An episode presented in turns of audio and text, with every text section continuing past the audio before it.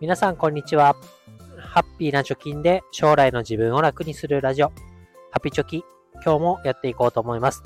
このラジオでは、2人の子供の教育費や時代の変化に対応するお金として、10年で貯金ゼロから1000万円を貯めるということをゴールにしております。この目標を達成する過程で、同世代の子育てとお金に向き合っている40代、30代から40代の方たちのヒントになるような情報をお届けしております。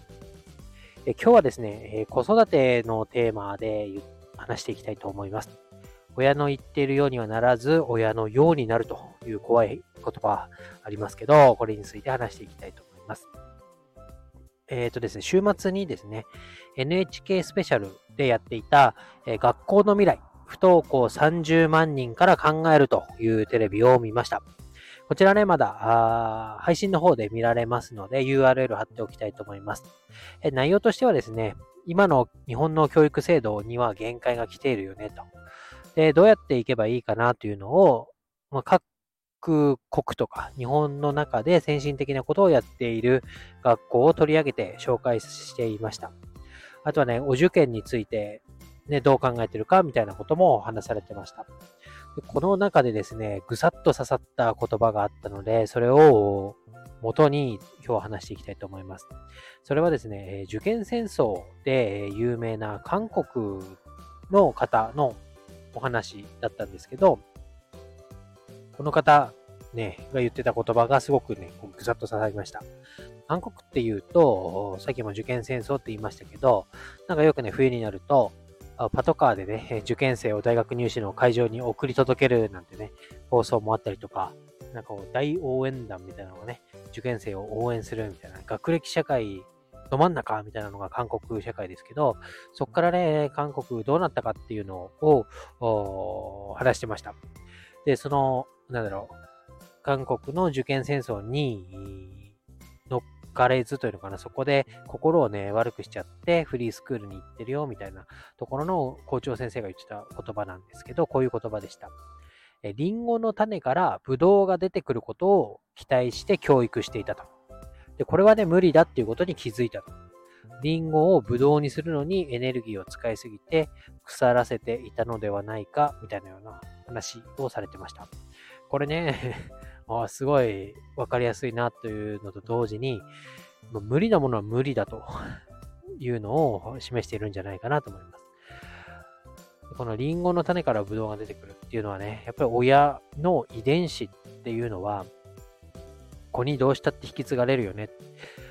で、この能力は親の遺伝子の6割程度をもう遺伝でね、引き継いで決まっちゃうみたいなことも科学的には証明されてるっていうようなこともあります。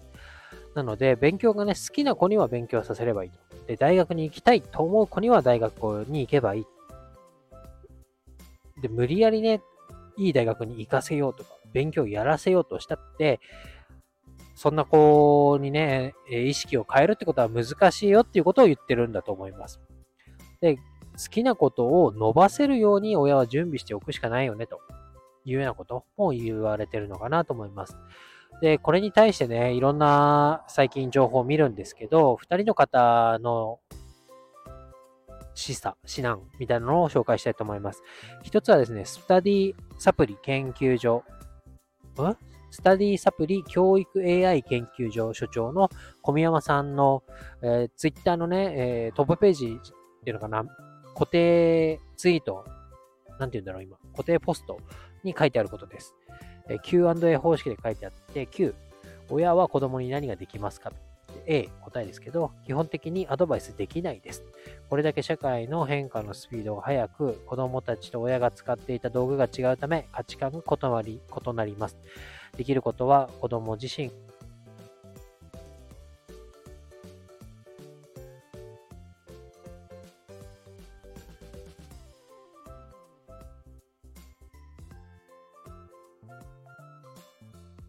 もダメだよ。子供が好きなことをやらせるべきだよっていうことをおっしゃってます。また、ボイシーチャンネルのイノベーションの流儀という放送をやられてる梅沢さん。この方も AI 関係のことで同じようなことを言ってました。どういうことかというと、AI の進化は止まらないよ。なので、えー、このね AI がどんどんと人がやっていたことに代替されるよ。で、えー、中途半端な大学に入るのはやめた方がいいと。で中途半端な大学に入って、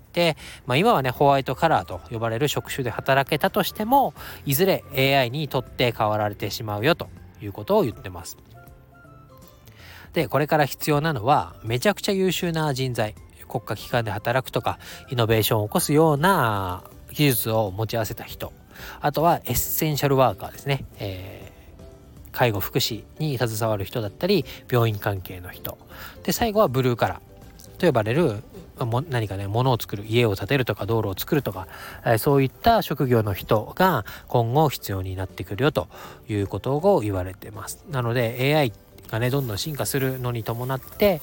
まあ簡単な事務作業とか電話対応っていうのはどんどんね、えー、機械に取って代わられるよということを言ってます。なのでこの韓国のね方が言っていたあリンゴの種を育てたのにブドウが出てくるのを期待するっていうのはもうやめた方がいいよと。そうじゃなくて子供がやりたいって言った時に、ま、どうなってもいいようにね、えー、その環境を提供できるだけの、まあ、資金だったり心の余裕だったりあとは親がねどんどん挑戦するようなことをしていけば子供も挑戦するでしょうし親がね日々勉強しているなっていう姿を子供に見せられたら子供も勉強するだろうな。親が勉強してないのに子供に勉強しろって言われても無理だ。リンゴの種から育つのはリンゴだよと。リンゴの種から生まれたものでブドウになろうと、どんどんね、えー、のやらせようとか、あなんかそういう環境にブドウになれなれって言ってね、